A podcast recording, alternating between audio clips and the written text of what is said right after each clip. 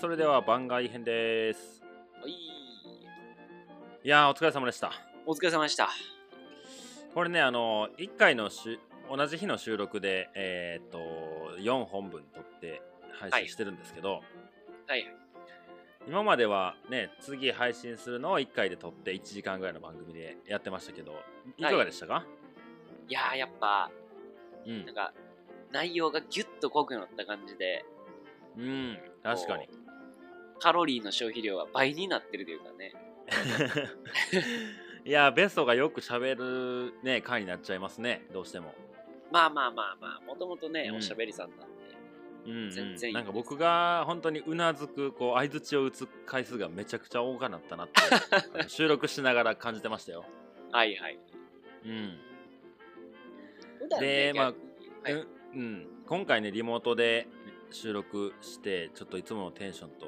違うのもありつつ収録の、ねあのえーやり方も変わったっていう配信のやり方も変わったってとこもありましたけど、はいなんかあのー僕最近聞いてるラジオがあるんですけどはいはい。ベソにも多分紹介したあの噂のあのラジオなんですけど、ね、噂の僕がドハマりしてるやつですかね。はいはいはい。で、まあ、あのラジオ、まあ、あえて名前出しませんけど、えーっと、すごいまあ楽しい内容ではあるんですけど、まあ、は配信の頻度がね、週に2回とか上げてはるんかな。あで、こう、1回、一個のテーマについて、本当に、え5回、10回とか、本当に1回に15分、20分ぐらいのやつを10回ぐらい上げて、一つのお話みたいなんで、すごい、なんかこう、今日はここからここまで話しますよっていう授業じゃないけど、あ、はいはい。なんかすごい分かりやすくてちゃんと予習もできて、うんで次の回聞いて前の回何だったっけなってこう聞いたりですごいね学びが多い番組なんですねぶっ飛でまばあちょれっるとくらいそのうん、うんうんうんそうそうそうだからそれちょっとこうこっちでもやってみようかっていうところでこういう配信にしたんですよねはいはい。うんえでもなんかあのーあ僕もこういう形で4回5回ですか今回も含めてはい。やるのはなんだか新鮮なんでこの今ね8月1日で配信してますけど撮ってるのまだ7月の8とかですからね1ヶ月近く先の内容ってことですもんね。いやーもう梅雨明けてますねこれ今日はねあ、ほんまやね。もう真夏、夏そうで本すよ番というか。夏休みですよ、うんよ。うん夏休みですねまだね今僕たちはあのー梅雨の真っ只梅雨中のにいてますけど真っ只中ねうんいやちょっとこの新鮮な感じも味わいつつ慣れつつやっていきましょうそうでうん。で、あの、占いのことでね、今回話してもらったんですけど、す。はいはい。ちょっとね、あの、一つ気になる術があるんですよ。あ、術ですよ、やっぱり。はい。うん、ちょっとベストももちろん知ってるとは思うんですけど、カバラ数秘術、はいはいはい。これ詳しいですかまあ、えっ、とね、もちろん詳しい人はもう、もっとね、本気の人がいるんですけど、まあ、触りの部分は、あ、そう、あもう僕より詳しければ詳しいでいいんです よ。ちょカバラ数秘術って、あの、はいい、ろいろな誕生日からね、あの、いろいろ足していって数字出すみたいなのあるじゃないですか。はい、はいはいちょっとその触りを教えてもらっていいですかちょっと最近気になるんですよ。これね、その、えー話の順序でいくと、やっぱりその、カバラ数比っていうものが生まれた背景から喋っていかないとダメなんですよね。おおはいはいはい。ちょっと聞く、聞き覚えのある、どっかのラジオで聞き覚えのあるフレーズにもなるんですけど、 はいはい。やっぱね、その物事の歴史からちょっと見ていくと面白いんですけど、うん。一般的に、えーカバラ数比イコールユダヤみたいな言われ方がしてます。うーん。まあ、ユダヤ教ですね。はい。ユダヤ教の人たちが、こう、人生を豊かに生きていくためにうん。考えたもの、うーんのえー結果生まれた考え方をまとめたのがカバラ数比っていうので、もちろん数の秘密って書いてあるので、はいはい。えー数とはどういうものなんだどういうふうに使っていけばいいんだよっていうのが、まあ、ギュッとされてるんですけど、うーん。それこそアニメトークでも出た、あの、エヴァンゲリオン好きやっていう話はいはいはい。出てたけしど、ましたね。エヴァンゲリオンにね、ああれなんて言ったらいいやろうな。こう、縦長の、えー丸が、はい。こう、縦に4つぐらい、5つぐらいと、サイドにも3つぐらい並んでて、あその丸あが結ばれてる。あれうん、カバラ数比なんですよ、もっと言うと。ー。うーん。要は、なんかあの、避ゼけてたゼーレやら、なんやらの時に出てきたやつですね。そうそうそうそうそうそう。うんうんうん。その、当たるも八家、当たらぬも八家出てきた八家の図みたいな。はいはいはいはい。あれが東洋の数比に近いです。うーん。まあ、あれは自然をね、表したもので、うんどっちかっていうと、えーあの図はセフィロトとか言われたりして、おはいはいはい。セフィロトの木でしたっけ木。あれが、まあ、はいはい木の根っこから上に花咲いてるみたいなうんうん。のが、人生にも当てはまるよね。人間にも当てはまるよね。ああ。どう当てはまるんですかもちろん、まあ人間の体もそうだけど、やっぱ中心に軸、柱っていうのがありますよね。はい。で、心臓があって、うんえー脳みそがあって、っていう体の軸に対して、まあ手足が広がってると。うんで、外身と中身がもちろんあって、中身には、えーその感情の部分っていうのと、うんえーそれに対して理性、考えること、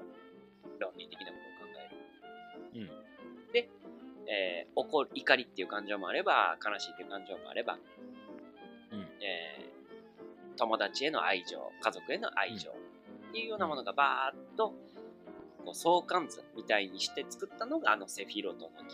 言っほうほうほう。てそういう感情っていうものだったり思い、えー言葉っていうのを数字で表せるんじゃないかこれどっちが先かちょっと分かんないんですけどうん。っていうのでその一つ一つの数字自体に僕らね、うん1って言えばもう1以外何も思い浮かべないんですけどそうですね。現代人はうんその当時の古代ユユダヤの人たちは1っていうものはこういう意味もあるよねこういう意味もあるよねこういう意味もあるよねっていうのがもう共通言語になってたわけですよ、へえ。まあ、その名残がラッキーセブンだったり、ああ、そうですね。えー何が、えーまあ、僕が、えーしっくりきた、あ、面白い言葉やなと思って、まあ、言葉遊びにも結構近いんですけど、うん。死の5の言うなとか、ああ、死の子のね、4と5あですれか、 4と5やなやったり、うんうん。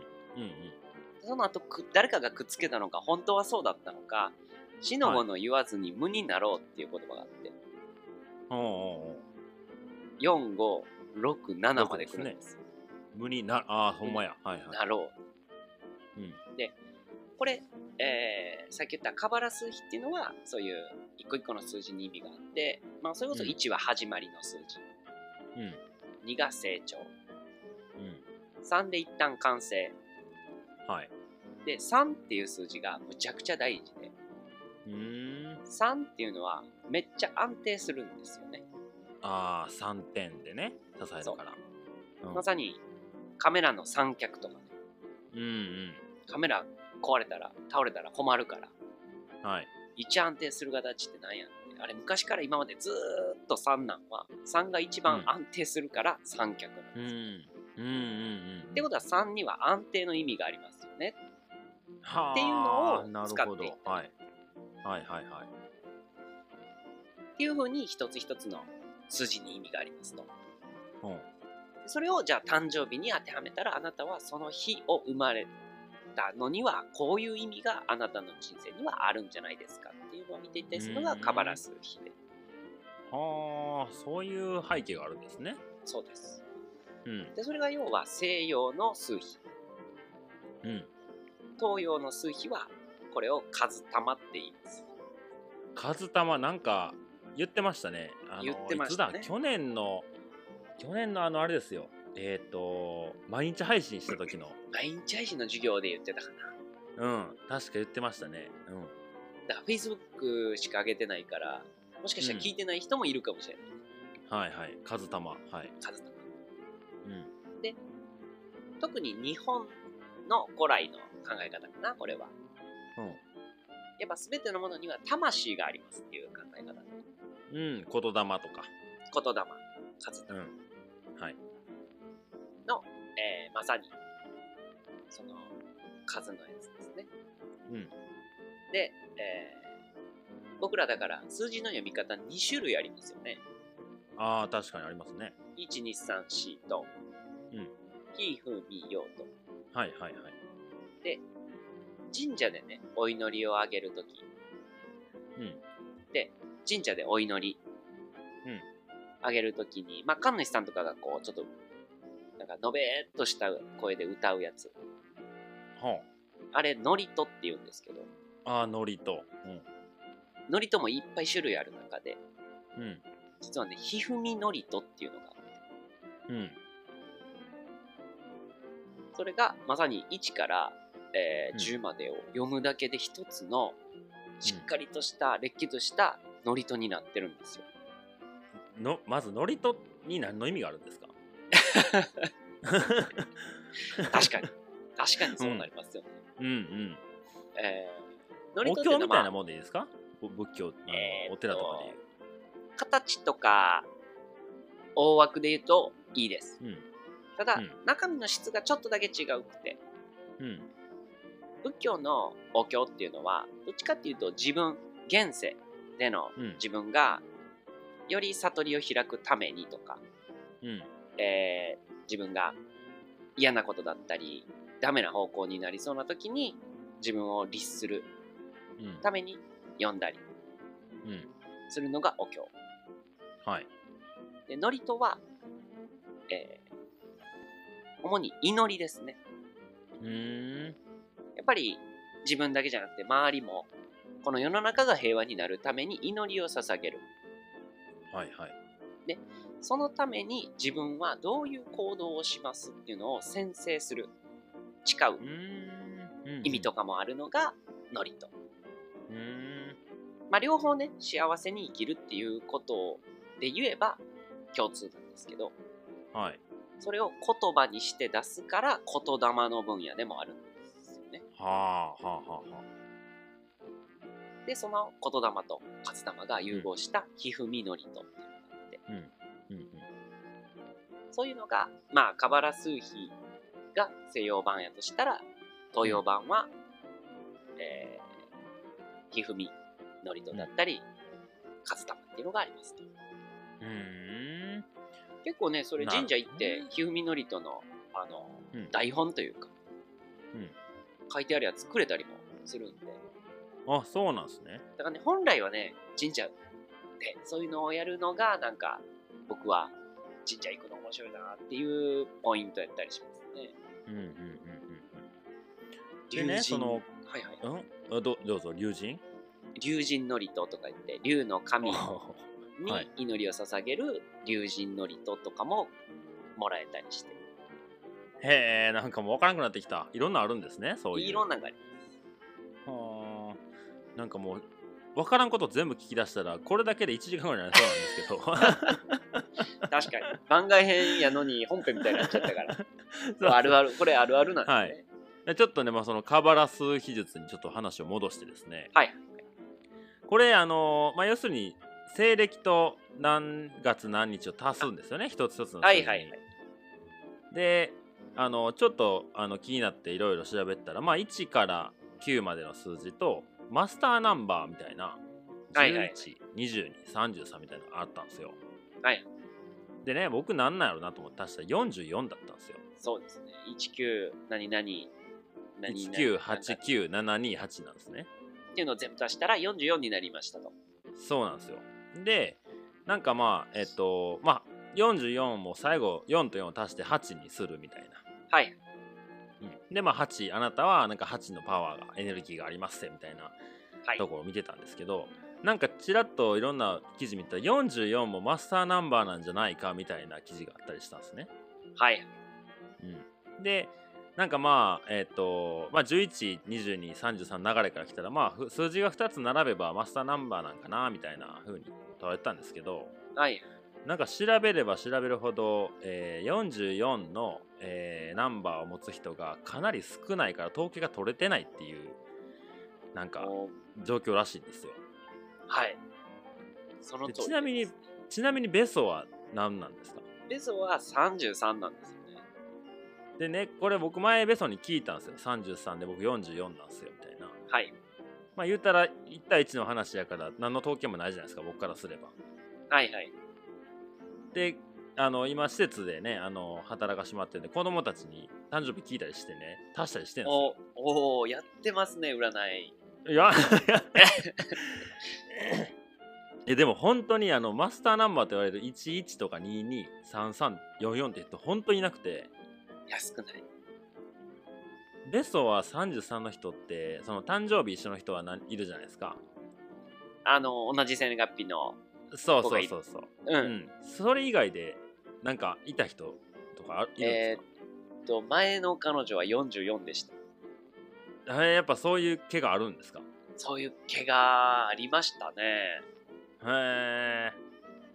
ででなんかねその YouTube とかでなんかマスターナンバー44の方はこう生きてくださいみたいな YouTube を上げてる方がいてて、でその人はね7か5だったかな55。あいや5あ、5の人。そうそうはでい。なんかあの今までこう数秘術とかをいろいろまあく勉強していく中で112233の人には会ったことあるけどもう44の人に会ったことがないって言っててうんうんうん。 で YouTube の中で44の人いたら会いましょうみたいなことで番組が終わったんですよ。はいはいはい。 俺やんってなって。そうそうそうそう。でもこの一応旅と言葉をまだねまだまだ弱小の番組ですけど33と44の人がやってる番組ってあるんですかね他に。いや、ないでしょ。え結構レアなんじゃないかって最近思い出したんですけどそうですよ。足したら77ですよ。 足していいんすかそこ足していいんですよ。あいいんすねいいですよ。な7と7も足さなきゃいけないんですか7と7も足さなきゃいけないですね。じゃあじゃあ14になって1と4の5ですね5ですね。いやなんかあのーまあ、そんなことを一人で調べてたんでちょっとこの話をベストに聞いてみようと思ってなるほどね。はいテーテーマにしたというかちょっと話をしてみたんですよ単純にね、やっぱり、これ考えたらわかるんですけど、2000年代の人って、うんもう30以上に生きにくい。ですね2そう足す0足すねなんとか1足すとかやもんねだから生まれる時代が決まってる人たちが44。だからうんう55んの人っていうのは本当、世紀末にしか生まれないというか。ああですよねうんそう。だからやっぱ時代が選んでうん、生まれ、時代を選んで生まれてくるっていう方が正しいのかな。あーなるほどなんかねえっと44番の人は2000年代ではね400何十年か後にしか生まれてきませんって言っててそうそうそうそうう。ん、その数字の、えーに2490何年とかにならないとうんうん数字がたあ足りないから、あそれこそ帝王切開なんていうのは、うん帝王はこの日に生まれた方がいいっていうので、へえまだ未熟児であってもお腹かっさばいて、うん帝王の息子になるなら絶対明日より今日の方がいいって言って、うん計算して出てきてうんそのためにお母さんのお腹を裂いたから帝王切開ってつけられたっていうこれはちょっと何それすげえ諸説あるうちの一つなんで、はいえー確信ではないんですけどおそらくそうなんじゃないかって言われてるまあトリビアですうんあーいやでも漢字がなんでその漢字って感じですよねめねっちゃ漢字って言っちゃったけど関係ないのにね確かにうんうーんこれ明日それも 使おう明日から使えるトリビアですから ねえー、面白いなそう面白いんよねやっぱこういうのを深掘りしていくと、うんでなんか番外編でちょっとあの話したいことがもう一つありましてはいなんかあの今までの番組ではベストが一応こう回してくれたような感じだったじゃないですかまあマサルの旅を深掘りして喋ってそうそうそうそうみたいなねうんで、まあ、僕がはベソからきこうこんなんどうやったで僕が話をするみたいな僕がこう話してベソが聞き手みたいなポジションが1年間続いたと思うんですけどうんうん。で他の2つの番組は基本的に僕が、まあ、リードする形なんですね。うんうんうん、で今回初めての試みでベソと、ね、先輩後輩の関係なんですけど僕がちょっとリードというか、まあ、聞きあ手にー徹してやっていったんですけどここの変化っていうのは何かあったんですかこれ本当星占いやってからね思ったのがうんマサルがグイグイ行った方がいいんじゃないかっていう占い結果が出まして、へえ 相性やそうやっぱりマサル自体がかなりつ、実はね強いこううんリーダーシップを持ってる星のもとに生まれてるんでうんうーんその勢いに僕が乗っからしてもらった方がうんいいんじゃないかっていう相性が出てますはあなんか早速あれですねあの新しい新シリーズみたいな感じで始まった占いがかなり生きてますねねうんまさにね獅子座ですよねそうですね太陽星座は獅子座ですねやっぱね、太陽星座獅子座の人をね、百獣の王としてね、うんどしっと構えていくスタイルが合うので、こうんうんう人に聞いていくより、ああ、もうリードしてね、うんガンガン、僕を困らせるような質問をしまくるっていうのが、性に合っていくんじゃないかっていうのがね思ったただの意地悪みたいになってますね わかりましたじゃあちょっとその責務を果たそうと思いますそうですよ。うんはいじゃあちょっと番外編もね20分超えてきたんでこの辺りではい、ちょっとベソからお知らせがあるらしいんで、ちょっとお願いしますえっと、まず、星占いですね。うんうんえーこれから、まあ、タロット手相はね、もうお金もらって、一般的にお客さんからもやってもらってて、うんなんですけど、この度、星占いも、おがっつりやろうかなと思ってて、はいはいでね、ちょっとお値段は高く設定して、それこそね、はい1ヶ月弱かけうて資料を作ってお渡しするっていうので、うんえ1回3万円でお鑑お定料として、安い安いね3万円1おーヶ月3万円えーじゃあ5万円 で、いやいやいやそんなんで決めたら あそれはいろいろちょっと考えて3万円でっていうのを言ってて、はい今回ね、ちょっと話をバーっとさせてもらったんで、うんこのリスナーさんだけのお特別特別企画として、はいこの配信が1日に、えーあると思うので、はい次回ね、またうん新しいショー始まるのが8月8日はいまでのちょうど一週間間後ぐでらいすでねすねはい、うんうんに、えーぜひ私の僕の星占いをしてほしいっていう方ね、ご連絡いただけたら、うんえー特別無料でお初回無料そうなんですよはい初回無料ってね2回目あるんかなっていうことに期待しながらでいいですかね はいそうですね、はい、ただあの人数もねその何人も何人もってわけにいかないでほん一人ですね一人ですねはい先着早い一もん人勝でちすねはいはいでできたらもう、えーはい生年月日で生まれた時間が分かること何時何分までですね何時何分うんと都道府県が分かればいいので生まれた都道府県です都ね道府県ですねはいぜひぜひじゃあそれをお待ちしてえーおりますメールで送ってもらっていいですかはいはい、じゃああの懸命にあの星占い希望とか入れていただければ一発でわかるんでそうではいまあ、そもそもあんまりメール来ないですけどねおかしいんですよ ねね大体100ぐらいにはね聞いてもらえてるかなっていう感じなのでね、そうですねまあまあまあま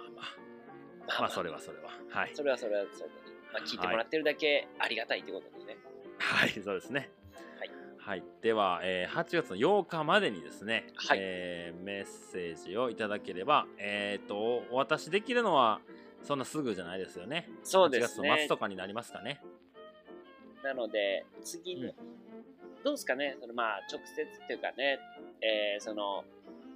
データなのか紙なのかでお送りするのか、うんそれこそねここの番外編とかでちらっと紹介してもいいですよなんていうのも面白いかもしれあなあーはいはいはいじゃあそのいです辺のね全部は言わないにしてもうんやり取りがメール上でできればと思ってますんでねはい、それではメールアドレスのご紹介です。旅と言葉を、えー、アットマーク、gmail.com、tabitokotobawO、アットマーク、gmail.com で、えーメッセージお待ちしております。えー限定1名様、8月8日までに、えー生年月日と、えー生まれた場所、生まれた時間までを、えーメールに、えー本部に打っていただければ、ベソが1ヶ月かけて、お知らないをして、えーはいまあ、結果をお伝えできると思いますんで、はいよろしくお願いします。はいよろしくお願いしますはい。まあ、次回のテーマは、また次回お話しするということで、今回は、はい、このシリーズ、えー第1回目、えー終わりにしたいと思います。はいはい、それではまた次回お会いしましょう。さよなら。さよなら